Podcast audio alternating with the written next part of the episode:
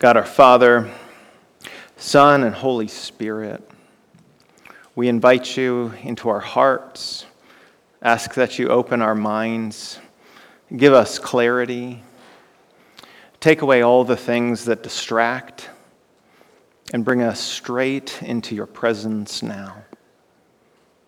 Lord, especially those among us who need a word of encouragement, Lord, I pray that you speak loud and clear this morning. I believe you already have. We pray this in Christ's name. Amen. So, Philippians 4 is our text. Uh, Rowdy read it through four, uh, chapter 4, 4 through 13. Um, I'll read parts of it uh, as well uh, at various points, but I want to do uh, what sometimes I hesitate to do. I love doing it because I'm a Bible nerd, but I hesitate to do it because then I get accused of being a Bible nerd. But I, uh, I think in this case, the context of Philippians as a letter is actually, it adds to the power of what's happening in these verses right here, okay? And the context of the letter, and by the way, if you haven't read Philippians from front to back, like literally just kind of sat down, took 20 minutes, that's probably all it would take, uh, and to just read it, uh, it's four chapters long. I, I highly recommend this. Take an afternoon this afternoon and do it. Um, it's a powerful book. It's, it's really one of my favorite of Paul's letters. And the context goes like this. In chapter 1, we learn that Paul is writing this from prison. He's, he's in prison in this moment. At the very end of the letter, we learn that he might be in Rome. It actually talks about Caesar's household being part of uh, the people that Paul is encountering. It's possible, and by Caesar's household, we're, we're talking, uh, ju- we're actually a, a, lot of people could be included in the household, if you remember me talking about households in the ancient world, uh, including uh, free people and slaved people, right? And so this would include quite, quite a lot. But so Paul has access to some of Caesar's household somehow, uh, and he has actually managed to bring them to Christ, right? Uh, and so, what Paul is doing uh, at this point in his life is quite powerful. But more than that, he's not only in jail, uh, he is, it seems, teetering on the edge of death. He's, uh, he talks about his own death and mortality a few times in the letter. Uh, one, in, in chapter 1, kind of the, the famous uh, passage, if, if you want to turn there, um, you know, is uh, verse 21 For me to live uh, is Christ, and to die is gain. And, and then he goes on. And he says, If I am to live in the flesh, that means fruitful labor for me. And he's like, that, That'd be great and all. Yet which I shall choose, I cannot tell. I am hard pressed between life and death, is what he says. He says, My desire is actually to depart and to be with Christ, for that is far better. But to remain in the flesh is more necessary on your account, right? And so here he is. He's writing a letter from prison. He seems to be on death's door. He mentions it a few times. And so you might think that this letter would be what? Filled with sadness, filled with, uh, you know, uh, a, sense of like, uh, like I'm about to, to leave. I, I need to, to manage some last things. But instead, what we get is not sadness. We actually get joy. It's the most joyful of all of his letters. He mentions rejoicing and joy countless times. Uh, it's literally on every page is joy this, joy that, rejoice here, rejoice there. And so we get a Paul who is in a place that is hard in life, a really hard place in life. No doubt he doesn't want to be in this prison, right? No doubt he doesn't uh, want to be on death's doorstep. And yet somehow he has this frame of mind to be able to write a letter in which he's talking about joy. The question, of course, is the question I kept asking myself how does he do this, right? How in the world does this man, Paul, write a letter that is so joyful at this period in his life? It's certainly something that I need to, to get an answer to, and I think you do too. I think we all want this answer in life. When life is, is throwing us uh, curveballs, how in the world can we remain joyful? How can we rejoice in the Lord always, as he says? How do we go about doing that? And the answer, it turns out, is what he calls a secret, right? A secret. Now, Laura already gave this away, which frustrates me. and she did it better than I'm probably going to do it right here. Uh, I didn't think to use, uh, she's great with the object lessons. I should do the object lessons. Uh, no, she, uh, she had uh, the, what was it? Uh, oatmeal. Yeah, thank you. Oatmeal is the word I'm looking for. that's not where I was going with this. I was going with a TV show I'm currently watching called Severance. I don't necessarily recommend it, but it's the kind of TV show uh, that I like for one specific reason. There's uh, reasons you shouldn't like it too, but the one reason I like it is it's filled with secrets. In fact, that's kind of like the premise of the show is you don't know what all the secrets are, and as the show unfolds, so do the secrets. And they begin to get answered over and then over and over again, right? I like this sort of television. It's like a mystery. Paul actually talks about mysteries quite a lot. I don't know if you know this. He uses the word mystery, um, I should have counted it, but it was like, it's like 15 times. I'll give you three examples right here. Romans 16:5. He talks about a mystery in this way. He says, Now to him who is able to establish you in accordance with my gospel, the message I proclaim about Jesus Christ, in keeping with the revelation of the mystery hidden for long ages past.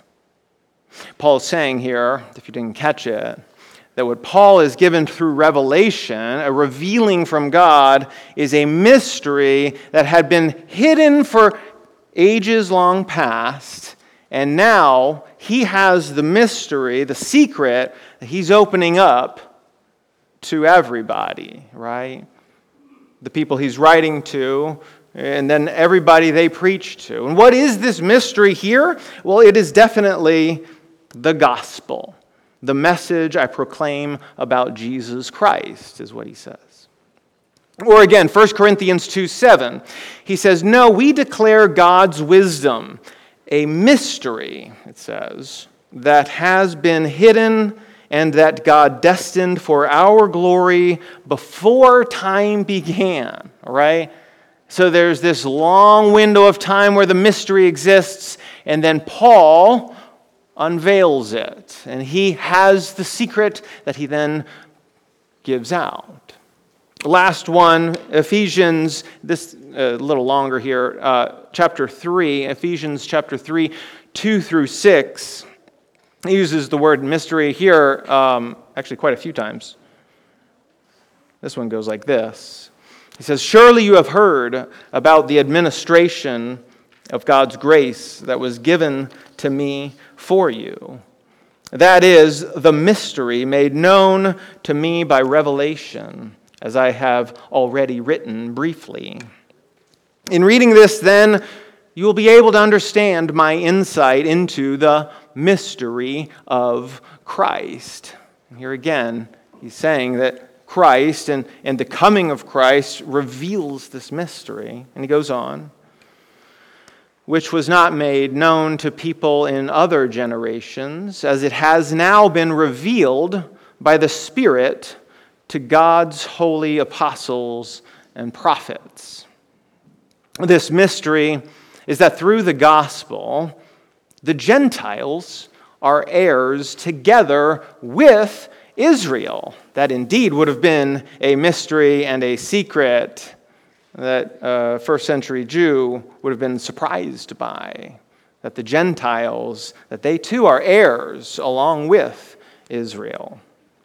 This mystery is that through the gospel, the Gentiles are heirs together with Israel, members together of one body, he says, one body, and sharers together in the promise in Christ Jesus. There's quite a few more examples I could have pulled out, but I think you get the point. If you don't, the point is this uh, in Christ, a mystery of God gets revealed a, a secret of sorts, a mystery that has been waiting for the ages. The mystery itself, I would say, is probably worth a few sermons, and it's manifold. There's a number of pieces and parts to it. But Christ himself is most certainly at the center of the mystery. And through Christ, God is redeeming not just Israel, but the world including the Gentiles. so, to recap the sermon as a whole, very quickly, Paul is imprisoned and at death's door, and yet he writes a letter filled with joy and inspiration. How? The answer is a secret. And so you should be asking, what's the secret? Has already been revealed to you. Well, the secret goes like this it shows up twice in our passage. It shows up twice in the passage. One time it shows up implicitly, and the, the second time it shows up explicitly. Like, which is to say, one time he, he says it, he doesn't say it's a secret, but he kind of says it, and then the other time he says it out loud that there's a secret. So the first time well, uh, it goes like this in chapter 4, verse 7. A passage you've probably heard before. I heard it a lot growing up. My guess is actually this whole Philippians 4, 4 through 13, there are lots of pieces in there that are memorizable. I, I would commend this to you as well as an exercise uh, over the coming weeks, is to memorize this whole passage. But anyway, uh, 4 7 says the peace of God, well, it surpasses all understanding. We don't know how this peace of God works in our life, but it does, is what he's saying. And this peace of God, well, it will guard your heart and your mind. And then two more words in Christ. I got stuck on the in Christ part. Because in a way, I feel like I can understand the rest of the passage. And, uh, and then it was like, it felt like he just kind of tossed on the in Christ at the end of it all. I think there's a purpose to it. Actually, I'm certain there is. And we'll get to it in a moment. But the simple idea is that the secret is that we have this peace about us, and it is available to us and it's beyond explanation and has something to do with being in Christ. But now, the explicit version of where he says there is a secret is indeed at the very end of all of this. He says it this way, and I'll, I'll, read from my Bible here. I hope you've got yours too. If you turn to chapter 4, Let's kind of keep it open for a while. He goes like this.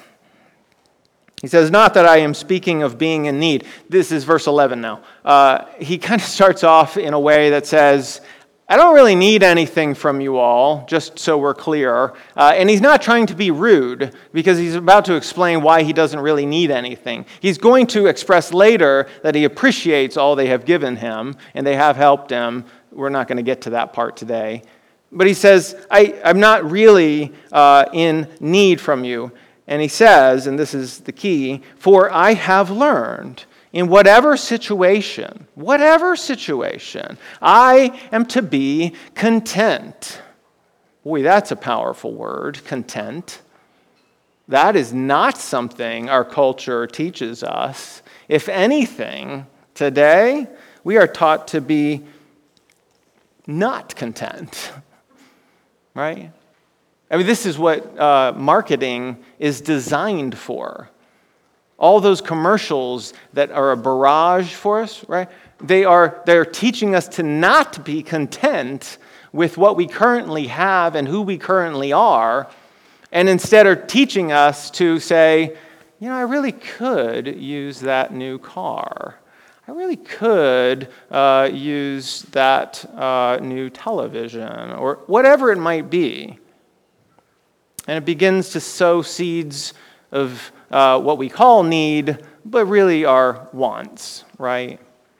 But Paul here, that's not what he's saying. He says, I've learned in whatever situation, I'm to be content. I know how to be brought low, and I know how to abound. I love that he says both of these. He doesn't just focus on the being brought low, right?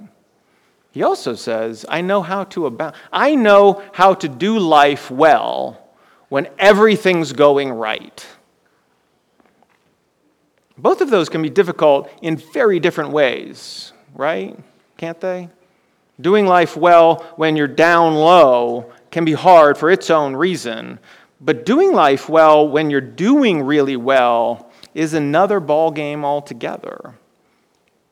And one that we don't really talk too much about, frankly. He goes on and he says, In any and every circumstance, I have learned the secret of facing plenty and hunger, abundance and need. Just kind of piecing all of this out here. He says, to get Bible nerdy on you, uh, in any and every, he, this is a, a repetition uh, of, of the same phrase. In any and in every are this, it's the same word basically back to back, and the same preposition in back to back, and it's all unnecessary repetition except for one purpose. He's really wanting you to know that in all cases, He's probably saying to himself, I know I use words like all all the time, but in this case, I really mean it, right? In all cases, in any and every circumstance, I have learned, our word here, the secret of facing plenty and facing hunger, abundance and need and then, if you ask me, what is the secret, Eric? I would say that he tells us the secret in verse 13. The verse that we all know so well, right? The one we've heard many, many times. I can do all things through him who strengthens me. This is the secret, right? Through him who strengthens me, through God, through Christ, I can do all things.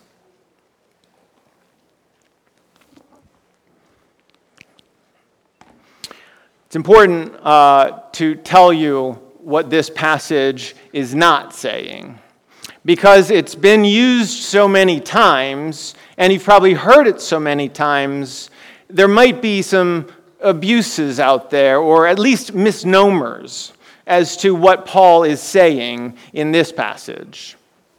And so I want to maybe correct a few of those before we get to what Paul is actually saying in verse 13. I think what this verse often is intent or is understood to mean is that with Christ on my side, I can do whatever I want and I'm going to succeed. And if if you think this is true, then I actually have some bad news for you this morning. I know I'm supposed to give the good news, but the bad news is that you're probably going to fail at some point. If that's how you understand this passage, that if Christ is on my side, I can do whatever I want and succeed, I don't think that's what this passage is about. If whatever you want happens to be outside the bounds of God's will, then you are not succeeding, quote, in Christ here. You're just going it your own way at that point. I don't think the verse is about God empowering you to be wildly successful in worldly terms. It's not saying that life is going to be a breeze and that you uh, shouldn't run into any troubles because Christ is strengthening you. I think this is where the context of the passage is of utmost importance. Paul is writing to us from prison at death's door about the difficulties of having both abundance and need. He's coming from a place of need, and he's saying, in all of these circumstances, and again, the emphasis is on all. All of these circumstances, I have figured out the secret, and that is Christ can strengthen me through them. I can make it through whatever life has to throw at me because Christ is strengthening me. This is a very different version than some sort of health and wealth, prosperity sort of deal where you just simply say, Well, Christ is strengthening me, so I'm expecting to get uh, the, the, whatever I want in life. And, and you can fill in the details there for yourself because that's not usually how life works. So, what is Paul saying? What is, what is Paul saying here? The all things that Paul can do, right? I can do all things, he says. Remember, it's hearkening back to just the pre- previous verse where he says, I can do all in all, in all, right? He, he repeats the in all circumstances. He's saying something like this In any and every circumstance, in all of the circumstances, in all that I do, in all that I face, whether good or bad, I can be content because God strengthens me. And so, the secret, therefore, is that whatever terrible circumstance you find yourself in, and Paul clearly knows what these are, you can find contentment in God. Question, of course, is how? what does this look like? In reality, what does this look like? How do you tap into it all, so to speak? I've got a few suggestions here, three really, um, if you'll follow me. One is Paul seems to have uh, a different perspective on life one in which he weighs eternal things as much uh, weightier and more important than the temporary things of life. Questions to ask with regard to your worries, and, and I ask with my own worries, is uh, sometimes I'll stop and I'll ask myself, on my deathbed, will I be worried about this? right? giving whatever concern it is in the here and now a, a lifetime perspective. When I'm, when I'm really dying at the end of my life, is what's going on now, is that going to be something that I should be worried about? I had a. Okay, I'm going to tell it. Uh, I, I, I had a lawn guy uh, chew me out this week. I'll just leave it at that. And for no good reason, no names or anything. And it was, it was a very odd encounter, and it kind of threw my day off, honestly. And it had me worried all day. And at some point during the day, and I'll say, like, I mean, it, it had me. It had me worrying in a way that was not consistent with what Paul says uh, I'm capable of doing, right? And at some point, I said, you know, when I am uh, on my own deathbed, prayerfully, uh, in uh, many, many decades, uh, like, will I be thinking like that this event was, was a significant event in my life? And the answer is no. No, it's not at all, right? And, and placing whatever it is that worries you in a larger context, I think, is one way that Paul often looks at this. And it's not just your own life, it's, it's eternal life, right? Which uh, makes the, uh, the context much larger still. And in doing so, we can ask ourselves another question, which is where are you looking, right? Where is your gaze at? Is it so focused on the here and the now that you've somehow lost sight of the bigger picture? Jane Williams taught me the phrase keep looking up, right? Keep looking up. What is God doing? A friend of mine recently asked me, What's Jesus doing in your life right now? I think these sorts of questions and these sorts of uh, uh, ways of thinking about life, they can help give perspective to whatever is, is going on in the here and the now. Along with this comes number two, which is having a resurrection hope. In some ways, I would say that this is the ultimate eternal perspective if we're trying to kind of move away from the temporary perspective, the things that will fade, and into a, an eternal perspective, well, the resurrection hope is one way to do this. Paul's strength, well, it comes from God in Christ because he believes that Christ's resurrection is just the first among all resurrections. And if I am found in Christ, then I too have an eternal hope that exceeds anything the world can throw at me. Even death is an enemy that has already been defeated in Christ. The third and the, the final part of this, then, has to do with faith. Faith. Um, uh, Jennifer Allcroft uh, was teaching the youth uh, this week, and uh, she, she asked the question to the youth uh, what, what does faith mean? And it took everything within me to not jump in. I didn't. Uh, I just kind of, you know, faith. I, if there's one word that I, if I could substitute one word for faith, in the Bible and just go through all the Bibles and take, uh, take out the word faith, which has become a, a wily kind of word, and put a new word in there. It's the word trust. Trust, right?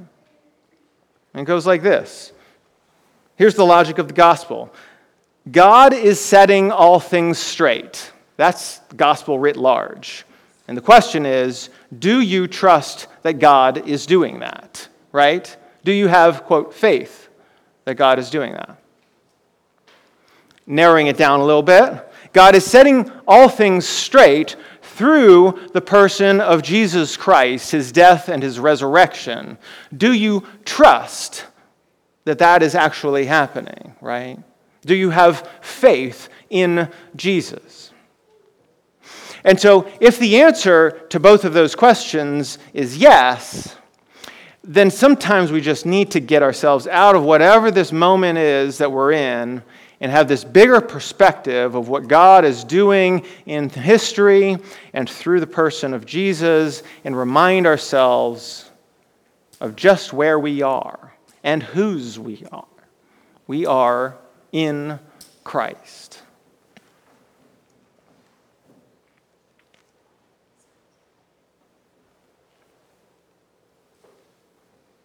I am reminded that I am not alone in my suffering. Paul suffered, Christ suffered as well. But both of these men seem to have this higher perspective a higher perspective that God is redeeming the whole of the world and the universe, and God is doing it through the person of Jesus Christ. And that, I think, is some encouragement that we all need. Let's pray together.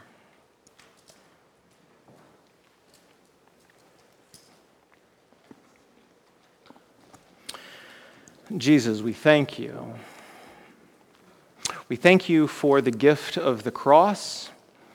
And God, we thank you for the power of the resurrection. Lord, if the cross did the work, It is the resurrection that gives us the hope. A hope that we too will someday find resurrection, that there will be full healing, that we will find ourselves in a place where you have set all things straight. Lord, we look forward to that day. And in the meantime, we trust. We have faith. We put our trust in you. And we say that whatever we are going through, God, whatever it might be, we know that your bigger picture is at play. And you are doing a work in and through Jesus. And as much as we are in Christ, well, then you are doing a work in us as well. We pray all this in